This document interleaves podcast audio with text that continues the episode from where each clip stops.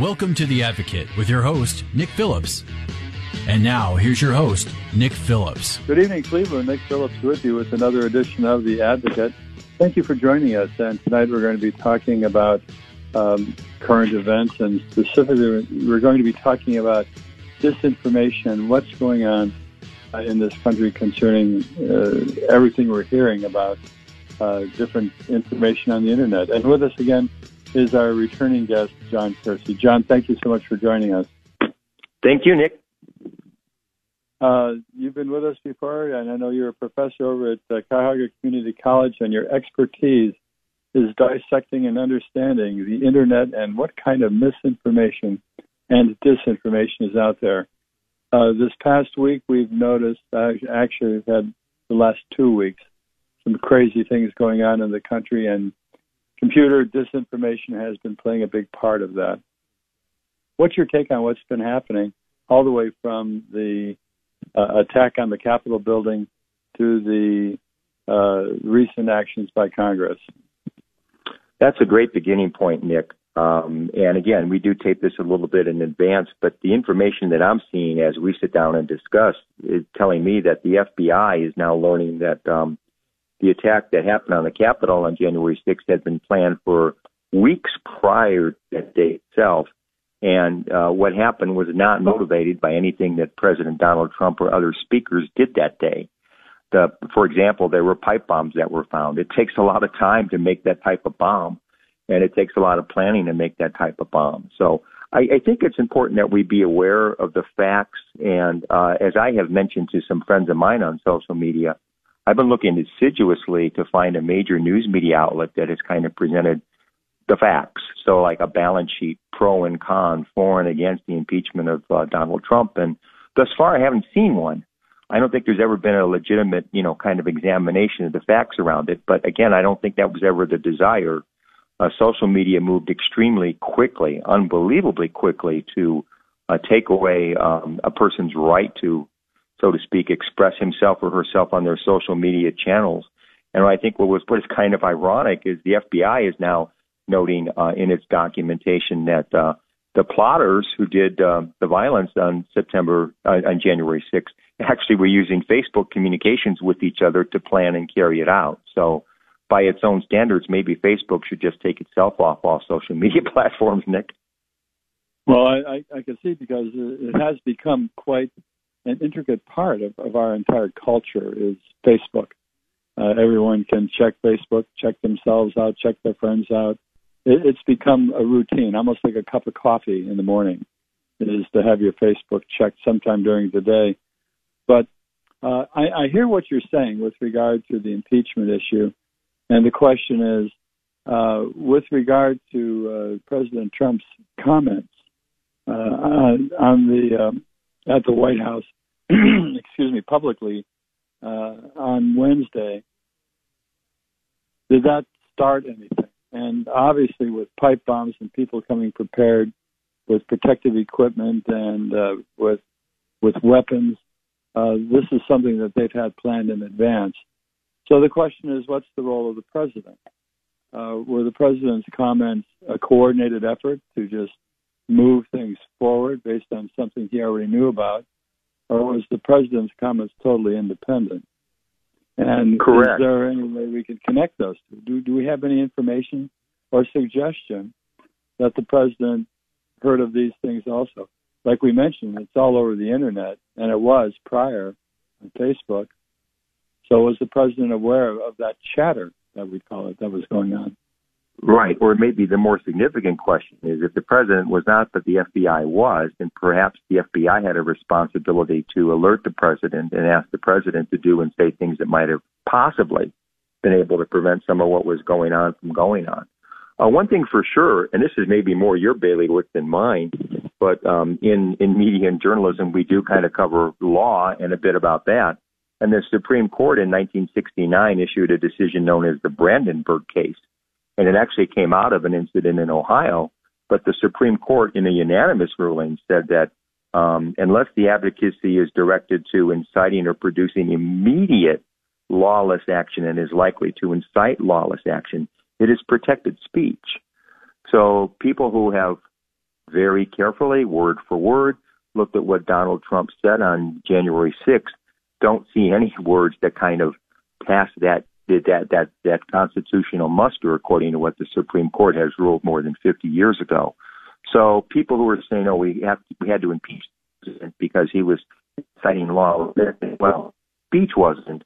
And uh, even if even if you don't, you know, look listen closely to the speech, if you just look at the law, the law clearly says that that's not um, that's not grounds for uh, any type of crime. And the person, by the way, that that was um, incited back, I think it was like 1964, was in Cincinnati, had been sentenced to a one to ten year uh, jail sentence in Ohio, and the Supreme Court threw out that that sentence because they said that was not constitutional. So there's a really high standard in terms of what the Supreme Court and what courts say you can say, you know, and um, in, before you can call it incitement or insurrection or something like that. And you know, I'm no legal scholar. I do teach media and journalism studies, but from the way I teach it and the way I interpret it, there's no way that the president approached that standard in terms of what he said that day.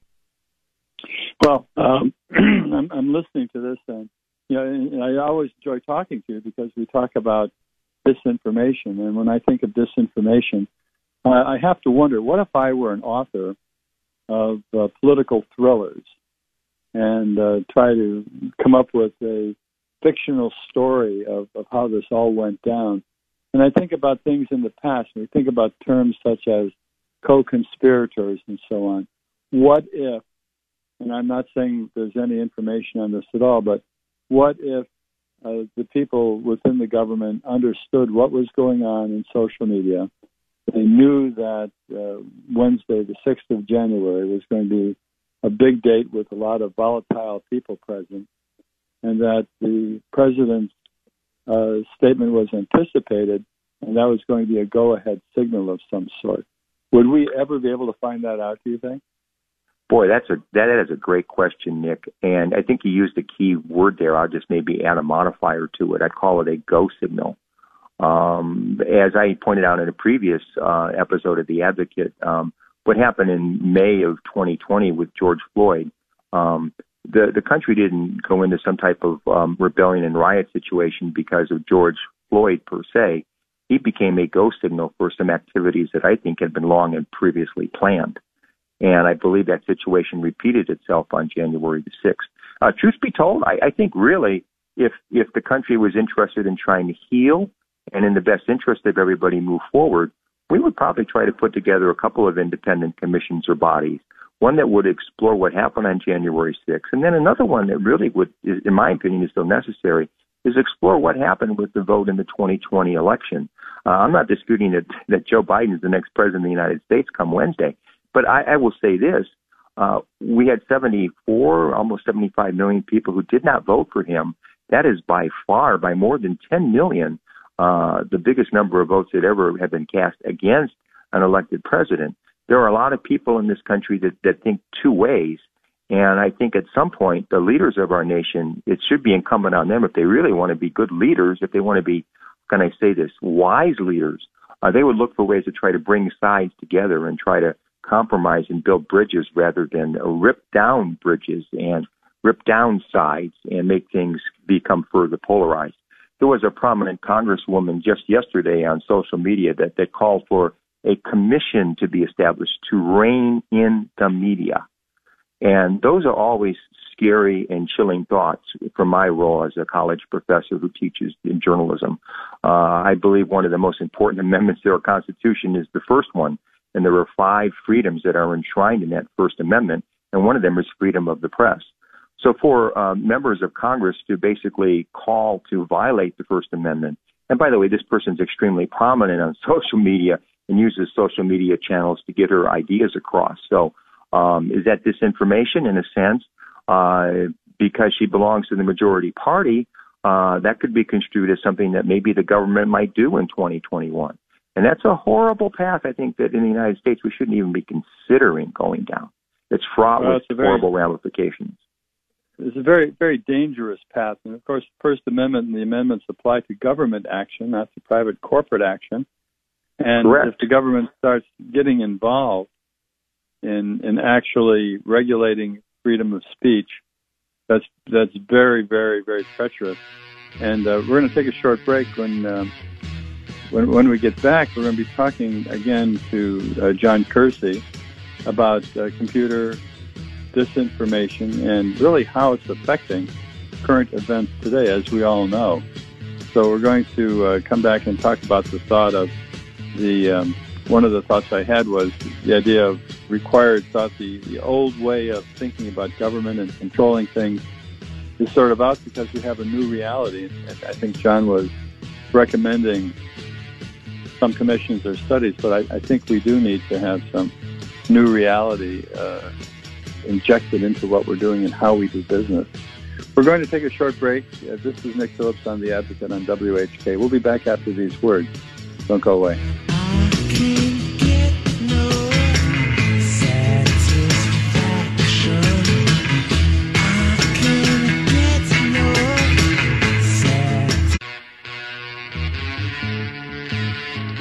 Welcome back, Cleveland. Nick Phillips with you with another segment of The Advocate.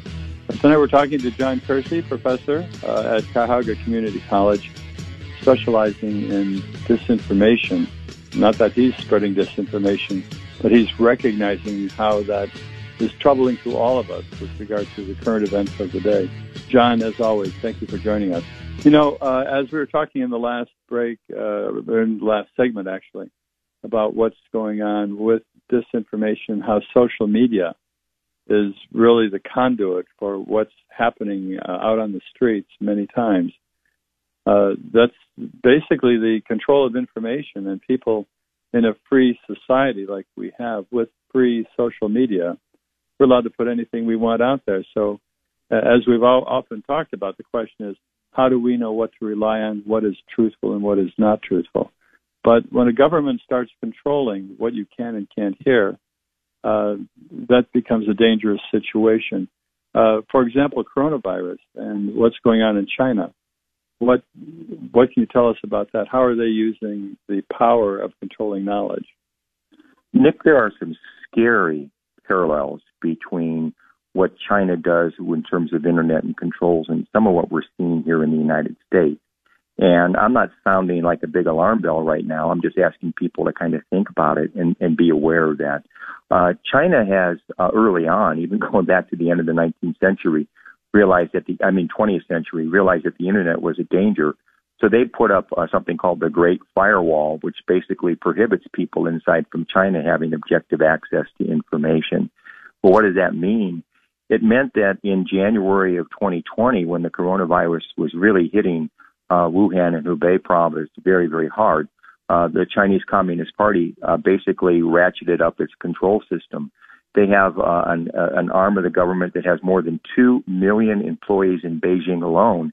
And what these people do is they basically scour all of Weibo and all the social media in China, and they have devised extremely uh, AI based ways of controlling the narrative, controlling the story that appears on Weibo and WeChat and other things that are allowed in China. And what they did basically was steer away from anything that was bad. Even though 700 million Chinese were in lockdown at one point, the word lockdown was prohibited from being used, for example, in social media. Uh, they lied about what was going on in Wuhan province. They actually called eight people, and including a couple of doctors, the police did, and basically severely reprimanded them and basically said, we're going to send you to a re-education camp if you don't, you know, quit talking about what you're doing. So they covered up and controlled information internally. And that was the first, um, how can I say this, first sign of what was really going on inside of China. And then the second thing we saw, and it's kind of funny, right? Because China prohibits Facebook and Twitter and other kind of Instagram and social media being used inside their country, but yet they have their own agents, their own spies, so to speak, uh, with accounts all over the world, and they're trying to basically attack democracies and attack Western countries with those posts. So in March, we saw them doing a whole slew of posts on websites that were critical of what the United States and other nations had done in response to the coronavirus. And actually, they were just out and out lying. Uh, a bunch of Chinese agents put things on U.S. social media that kind of were insinuating that, that President Trump in mid-March was going to institute a nationwide lockdown to try to stop the coronavirus in the United States. Well, it was completely false. It never happened. It never was even considered. But yet the Chinese wanted to get that narrative out there. So that was why maybe 10 months ago, some of the listeners on The Advocate may have seen things to that effect in their social media. It actually came out of a disinformation effort led by the Chinese. The, uh, the idea of controlling information and limiting what you can do, like in China, uh, which has about 1.3 billion people, uh, I, I think of the, the relationship between security and feeling safe and freedoms. And it seems like when people feel unsafe and security issues are being raised, people are, are often willing to give up freedoms in exchange for security. Do you see that happening now, uh, not only in China, where they're justifying for security reasons, uh, limiting what's going on on the internet, but what's going on in this country as well? Well, it certainly has been happening for a long, long time in China. And sadly, I believe it's also happening, a much lesser extent, but it's also happening in the United States. Uh, the masks, for example, mask mandates. Uh, nothing in the federal government gives the president or the CDC or the federal health agency the power to uh, mandate that everybody in the United States wear a mask. Uh, same thing in most state constitutions. Yet we've seen uh, mandates, uh, you know, bandied about in some states and not in others. And what that's done, it's kind of contributed to a general lack of the public's trust in terms of the ability of the government to function. And whether we like it or not, there are people in, in you know there are people in our country that kind of think two ways. There are people who believe, just like Ronald Reagan did, that ten most dangerous words in the English language are "I'm from the government and I'm here to help you." I'm here to but help by the you. same token, yeah, but by the same token, there are people who basically say, "Well, the government ought to be helping us out in the coronavirus. They ought to be providing economic support. They ought to be providing health information. They ought to be providing accurate information about the virus." Well, you know, this isn't a newsflash at this point, right? Because we've been experiencing this for nearly a year now. If any country, if the United States or any country in the free world had the absolute answer for solving the coronavirus, we would have implemented it already. There's no doubt about that. There shouldn't be any doubt in anybody's mind about that. So what happens is because we don't have answers, we all become subject to disinformation. And again, in the previous versions of this program, we've talked about the anti-vaxxers and the Gateses and the the, the, the Soviet Union, Russia trying to connect uh, 5G and cell phone towers through the coronavirus, and just some of the other crazy things that have been out there. But what happens is if people are only trying to seek answers and people aren't kind of willing to think and look for themselves, and again, we've talked about steps you can do to check and verify things that you see, they become more susceptible to falling for disinformation and, and fake things out there. And that, that is still part of the problem as we fight the coronavirus. The, the vaccines themselves are all 94 and 95% effective, but we're seeing in practice now large swaths of the American population refusing to take the, take, take the vaccine. In my mind, that just doesn't make sense. No, it, it doesn't, and that points back to the, the loss of trust. And I know that the two divisions I, I generally see with regard to this debate is on the one hand, we have the people who are focusing on their constitutional rights to remain free, do what they wish, and not be told by the government what they have to do. There's a resistance to that. Yet, on the other hand, we have the medical science that says here are the things we have, like a, a sound vaccine. Everyone needs to take it for the general good. And then we, we go back to the Constitution and how the states are given the police power and that is the police power to protect the public safety, human life, and property. And they're allowed to, to make these kinds of orders, and people are refusing to follow. And you're not going to be able to enforce that on everyone. But as long as we have this dichotomy between the people who want to emphasize their freedoms versus complying with what's best from a public health standpoint, uh, they, they seem irreconcilable at this point. Uh, do you see any resolution to this so we can get everybody vaxxed and put an end to this COVID stuff? Well, well, two observations about that, Nick, and one is with our country, and then the second one I want to roll back to China. Um, in our country, I think probably the most important thing is that um, all elements of government, the medical community, uh, politicians, and I want to stress there are politicians that aren't in power right now. Um, they could do everything they could to restore the public's faith in the vaccine. Uh, they they could uh, take shots. They could do a big broad-based campaign to convince people that the vaccine is going to be good and helpful and beneficial. Um, we were children back then, but we both remember the polio vaccine campaign. Oh yeah, and how everybody wanted to they'd line up and wait for hours to take that vaccine because uh, polio was such a horrible disease.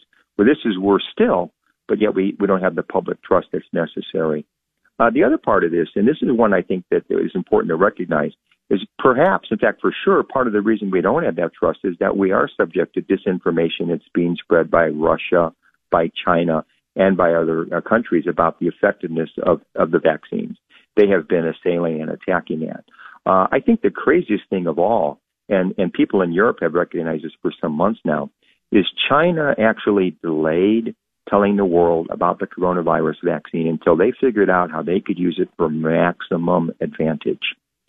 If we had known three or four weeks before when we found out the genome sequence for this vaccine, for example, we would have been three or four weeks earlier down the road to uh, to a vaccination and the steps we could have taken.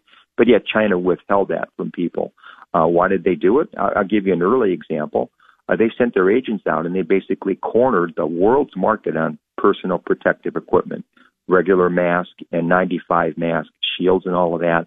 And then in March, when the whole world needed that, China was then selling it back to other countries at 20, 30, 50, 100, as much as 1,000% more than the price that they had paid to obtain it back in January when they knew how bad the coronavirus was and they weren't sharing that information with the rest of the world. Well, that, uh, that seems like a whole whole topic we can explore. It is, um, and and here's here's the crazy thing, right? Uh, the Prime Minister of Australia actually called them out on it and said we want to do an independent commission. He did this in early April. So guess what China's doing? They're now doing a shadow in, uh, importation ban. They're they're basically prohibiting the importation of many many products in Australia they're trying to punish China, uh, Australia economically for seeking the truth about the coronavirus. Wow. Well, we're out of time for, for today, but these certainly are interesting times, and, and John, we're going to have to have you back again to explore this continuing story, this novel that we're uh, we're living in right now. So, John, thank you very much. John Kersey, Cuyahoga County or Cuyahoga County Community College. Thank you, John. Thank you, Nick. And we'll take a short break. We'll be back after these words. Nick Phillips with you here on WHK the advocate. We'll be right back.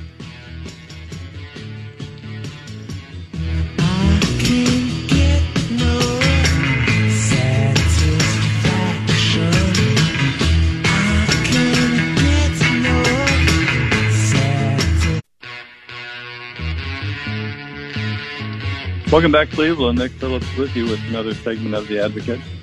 In the next two segments, we're going to be talking to a psychologist concerning the effects of COVID and how it's handled, how it's uh, affecting us psychologically. With us, we're talking to David Dempsey. David, I'm sorry, Richard Dempsey. Richard, thank you for joining us tonight. Uh, thanks for having me. It's Always a pleasure. Uh, oh, it's, it's great to you know, find out something from people who are working with people and can tell us actually what, what is happening. Uh, tell us exactly your title and, and what you do on a daily basis. Okay. Uh, well, I'm Rich Dempsey, and I'm a licensed professional clinical counselor. And on a daily basis, I work with children and adults, uh, providing mental health counseling for a range of different conditions. Now, now to be clear, when when you're doing this, this is, you're the person who actually spends time with patients, and you listen to the details of their story, and you take notes, and you you spend more time than say a psychiatrist may spend with someone. Uh, that's correct. Yeah. Typically, the time that I'm spending with my clients is upwards of an hour, and uh, I certainly do have the privilege of understanding what uh, has been the trouble and uh, the privilege of trying to walk with them through those moments in their lives. And uh, throughout that, with your training and experience, uh, you can give them some uh, sort of over the horizon views as to what's happening and what will be happening in their lives. Uh, over the last uh, number of months, going back to March 2020, we've been dealing with COVID, and most recently, we're still getting about 7,000 new cases of COVID in the state of Ohio every week. And uh, the most recent death count was for the uh, uh, for the last day of last week was six or was 78 people with an average of around 79 people dying per day in Ohio, and hospitalizations about 241, which is down from an average of about uh, 300 and, uh, 311 individuals. And the number of ICU admissions was down last, uh, well, yesterday to 17. COVID 19, I mean, it's a scary thing. We have uh, people dying, people still going to the hospital, people still getting COVID. It still has a certain lethality to it, which definitely has to scare people. Uh, Mr. Dempsey, with regard to the people you see, how often does COVID come up in their anxiety explanation? Oh, I could say pretty generally I've been talking about COVID 19 pretty steady since March of 2020. Uh, it's a very common topic that I encounter, uh, and rightfully so. Uh, makes perfect sense to me given all that's going on with this disease and our challenges to try and manage it and to keep healthy that quite naturally uh, our anxieties have been on the uptick. So now, I, I always look. It. Go ahead. Go ahead. Um, pretty regularly, and uh, I, you know, I find that uh, people are asking the questions of, you know, am I overthinking this, and you know, can you provide me with some some tips and some ideas that can help me to better manage this? And certainly, that's something that I do, and that's something that the mental health community uh, professionals is here to do. When uh, people uh, come to you, first off, I, I look at counselors as being sort of life coaches, to sort of, with your again, as your experience and training, uh, sort of help people see what's coming and uh, offer them some suggestions on how to handle it. Uh, with the COVID, what are some of the typical typical concerns that people have when you first talk to them? Uh, they typically are talking to me about, I think, feelings that are related to grief, grief over uh, the loss of a sense of normalcy, grief over uh, uh, something that we call ambiguous grief, grief that feels very open-ended, uh, because really we're we're lacking uh, a clear end to what we're all experiencing right now. Um, and then what kind of comes along with that are the anxieties of uh, how do I keep myself safe and uh, you know realizing gosh I'm not leaving the house as much as I did. I don't I don't feel so good because I'm not talking to people like I used to, and I hear complaints about uh, digital connections are just not the same and so I do hear uh, about this, and I guess to kind of speak to your your point about what I you know what I do is I don't know that I look to the future. I think I, I provide uh, people with an extra set of eyes and ears, and certainly part of what I talk about with them has to do with avoiding future trouble. Um, but it's also being with them in in the moment as they are experiencing a lot of this. Uh, in terms of anxiety and grief and um, you know looking for ways to manage it. And so I, I think what I heard you asking about was what are some of the what are some of the ideas that I that I have? Is that correct? Is that what you were asking me yes. about? Well, okay. well, basically, yeah. The, because when we we talk about uh, grief, ambiguous grief, we talk about the COVID. We we talk about grieving in the change of lifestyle, like we've given up something given up social contact with people, given up going to movies, giving up a lot of things. And I think when this first started back in March, we're, we're like 10 months into this now, and it's just not ending. Although with the vaccine, it seems like there is a light at the end of the tunnel. But as we are experiencing this grief and this whole COVID situation is getting very old, uh, when when people come with problems, are they coming with problems that uh, they can't sleep well at night? Uh, their personalities are becoming more negative, or what what kind of things do they complain of? And what what do you offer as far as recommendations on how they can, I guess, get better and, and get through this like the rest of us? And I'm not saying the rest of us are getting through it at all, but it, right, right. So um, I am hearing complaints about sleep. I'm hearing uh, complaints about overall fatigue, feeling uh, extra irritable, maybe uh, quicker to get angry. Things that ordinarily didn't bother them are now uh, very troublesome to them. Uh, as far as children go, there are complaints of anxiety, complaints of, uh, again, sleep issues with children, problems paying attention at school, uh, and, and, you know, similar. So I guess, you know, what I, what I recommend or what I typically talk about related to sleep is that our, our sleep is kind of a funny animal and it responds to what we do in terms of our routine. So I really impress upon people the importance of having a, a regular schedule for when they are trying to get to sleep and to follow that schedule because uh, it has a big impact. But in addition to that, I talk to them about how um, some of the worries and concerns that seem uh, so strong to them in those moments while they're lying down or while they're lying in bed are are, are, are, are that way because it's all that you've got to kind of focus on. And so sometimes there are some simple tricks that can be done to kind of direct their attention away from some of that worry. And some of them are more practical, like getting out of bed, writing down what it is that's on our mind, and bidding it farewell until the morning, uh, all the way to trying to count backwards from 10,000 or, oh my, uh, you know, uh, different sorts of tricks like that that kind of help us distract ourselves from the worry and the anxiety. Do you do you see a uh, division between people who one uh, take more of a political view toward COVID that it's being overhyped, it's no worse than the flu, uh, and they're getting cross messages from science, versus the people who are into the science they know this is a pandemic and they know how viruses spread, and they're taking precautions. You see a dichotomy there between those two types of people? That's a very good question. Uh, do I see?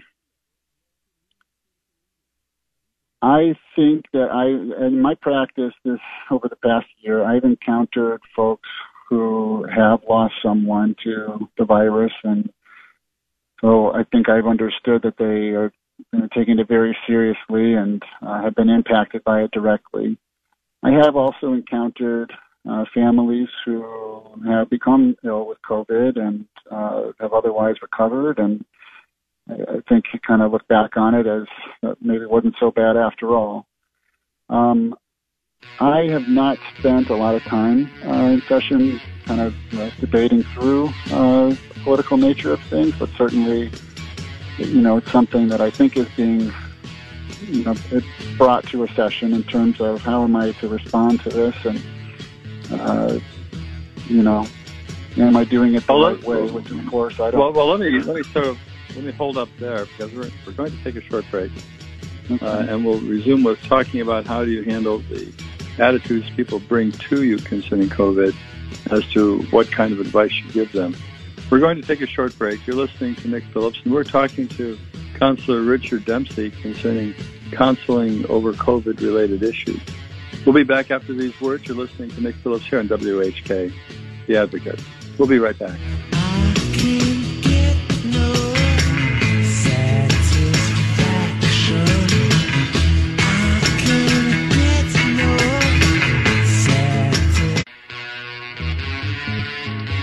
Welcome back, Cleveland. Nick Phillips with you with our final segment of The Advocate for tonight. We're talking to Richard Dempsey, a counselor who's been counseling people for years, but uh, since March, the term COVID 19 has been cropping up. Richard, thank you so much for joining us. Uh, my pleasure. You know, we, we talk about uh, how the 10 months of being threatened by COVID 19 has uh, taken a toll on just about everybody in one form or another. What are some ways that we can support our own mental health, or what are some of the signs we can look at to see if we're actually experiencing some maybe emotional or mental stresses of our own? Okay. Uh, well, some of the, you know some of the signs that um, you know the person's encountering some extra social and emotional stress would be uh, feeling a little bit more irritable, having some difficulty with sleep, noticing some changes and how you're approaching some of your daily stresses, and um, that would be something you want to pay attention to. in terms of, you know, what are some of the the best practices or what we've been able to come up with so far is uh, talking a lot to people about being sure that they're getting out of the house. Um, there, there, uh, there was a study recently done uh, out of South Africa, looked at about 10,000 adults, and they found there are 78 countries across 18 languages. About 10% of those people were talking about, you know, we are really struggling here. And another 50% were reporting we're experiencing some moderate stress. And what was interesting was about 40% are flourishing. So we're really talking to people about the importance of getting out of the house and getting some exercise because the, the isolation is a thing we think is probably promoting mental health challenges the strongest. And so anything that a person can do to decrease their sense of being alone is going to be to their benefit. Um, in addition to that, some of the things that you, you might logically expect. Uh, if you are not getting enough sleep, uh, you're going to feel pretty bad. So paying attention to your sleep and uh, making an effort to get, you know, your average adult is around seven to eight hours of sleep per night. That's going to help us out, as well as our diet. And so paying attention to the sorts of foods that you're eating and uh, uh, paying attention to your use of caffeine as well. Caffeine has an effect on how anxious we feel. And um, again, I guess the thing I would stress is that even though we've got limited options for connecting with one another, it doesn't mean that we don't have any options. So I really encourage people to take advantage of some of the modern technologies, um, using Zoom, using FaceTime, uh, things of that sort, to have a video call with family members. Uh, lift our spirits just to give a call to check in with someone that we haven't talked with in a while. And so maintaining those social connections. And then in terms of kind of monitoring your own energy level, it's okay to take a break. It's okay to set aside some time to unwind, whether, uh, you know, you find that you can do that with music or, or yoga or just a conversation with a good friend. These are things that uh, are going to help all of us to maintain our emotional health throughout a time like this. Well, I, I could see when you spend a lot of time at home, you have to really resist the uh, tendency to make a habit of doing nothing and let time pass. That uh, coming up with a scheduled set of uh, functions that you have to do is very important. Keep keeps the days moving constructively. Uh, you mentioned technology. I guess a lot of people are using Zoom, which uh, I guess we're lucky to have it around during this particular time because if we didn't, we w- wouldn't even see people for the most part. Uh, how about children? We haven't spoken much about the children. Uh, is this COVID pandemic affecting children much? Oh, absolutely, it is. Um, I am. I'm seeing an uptick in kids who are uh, coming in and uh, reporting that they are now afraid of things that they had not been afraid of in the past. And some of that is having to do with uh, attending school, being out in public, um, going places with their parents. And so it certainly is affecting kids. There's also, I think, been an increase in reported depression and struggles with low mood. Um, some of the signs that kids are struggling have to do with, you know, excessive crying, uh, more irritation than you might expect. Um, kids kind of going back to behaviors that they've outgrown, things having to do with like toileting challenging, academic challenges.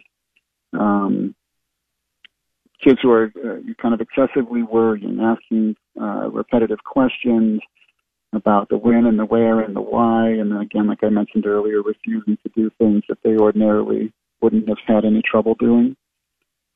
Um, kids also tend to let us know they're not feeling good when they're talking about uh, excessive aches and pains, different uh, headaches and belly aches, and uh, when those are difficult to explain, uh, a parent might suspect that emotional stress is bringing on some of those complaints.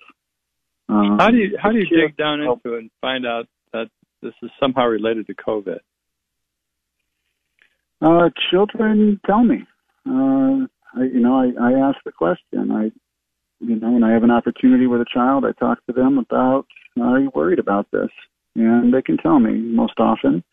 Um, and sometimes that can be determined in uh, no response at all. Uh, when they're not interested in talking about that, there's certainly a clue that uh, something's being avoided, and maybe we can look into that a little bit further by talking with mom and dad. But um, they they tell me they they say, yeah, I'm afraid of getting sick. I'm afraid uh, my grandparents are going to get sick. I'm afraid that if I visit with my grandparents, they may become ill, and I'm feeling pretty rotten about not being able to see them like I ordinarily would, and you know everything in between. Um, you know, children who ordinarily were attending school every day. You know, I guess the thing I keep hearing talked about is that one day in March we're told we're going to go home, and we really haven't been back to usual since then. And um, I think it is taking its toll on their sense of uh, what's okay and what's safe, and you know, well, families with, are feeling uh, the, you know the stress of this as well, and that impacts the kids. With the uh, the news broadcast, the national news broadcast, uh, showing uh, somewhat endless stories about ICUs being filled up, uh, refrigerator trucks being brought in for dead bodies. Uh, th- these are awfully stark images and, and threatening stories. Uh, how young of an age is there where, where, the children start becoming affected by this? Are we talking about 10, 11, or talking about 4 and 5? Um, I I would say around that like that 10, 11 age, but um, of course, uh, you know some of those some of those images would be disturbing to a younger child. Well, uh, with that, and by having a counselor talking to them, there's some strategies you can apply to help calm them down, or there's a certain amount of reality involved. But how do you bring these kids down from being anxious and upset? So it's uh, you know it in, it involves a lot of things that we would talk about as adults. Uh, you know, often we're asking ourselves, well, what are you in control of? What can you do about this situation? And what are some of the things you can do nothing about? And we encourage each other to to dispense with the things we can't control and try to focus on the ones that we can. So I'm often talking to kids about, well, you know, are you washing your hands? And you know, they say, oh yeah. And are you, you know, are you eating good food? Oh yeah. And you know, and so I remind them of the things that they can do. I'm also talking, you know, with their parents as well about things that they can do in the home that can help to limit some of the effects of this, and it has to do with, like you mentioned earlier, uh, these images that are being broadcast uh, all day, every day. But it's okay to turn that off. It's okay to uh, limit how much kids are exposed to with that. And then I'm also encouraging parents to talk to their children in age appropriate way. So, whereas a you know an adolescent uh, can can probably share with you what some of their thoughts and opinions are on a subject, and they take a stance on it, and you may be able to debate it. a younger child really can understand things in, in a very simple terms. Uh, there, you know, there is a sickness, and we're all trying to stay healthy. And right now, mom and dad, we are washing our hands, we're wearing masks, and this is what we well, have to do. And those kinds of simple sure, explanations. Sure. Well, well, let's let's hope with the vaccine getting out and maybe seeing an end to this sometime in 2021. Uh, Richard Dempsey, thank you for joining us tonight. It's been a pleasure having you share with us what you've been doing as a counselor during this COVID time. Thank you. I appreciate you having me. It's been a pleasure to talk with you, and I am looking forward to uh, some good news with the vaccine myself. Oh, very good. And thank you all for listening tonight. We'll be back next week, same time, same station. So between now and then, have a safe, healthy, and a good week. We'll see you next week. Good night. And I sat and watched the Zanzibar sunset. Sat and drank my fresh mint tea with nothing to do until morning. And only my mind.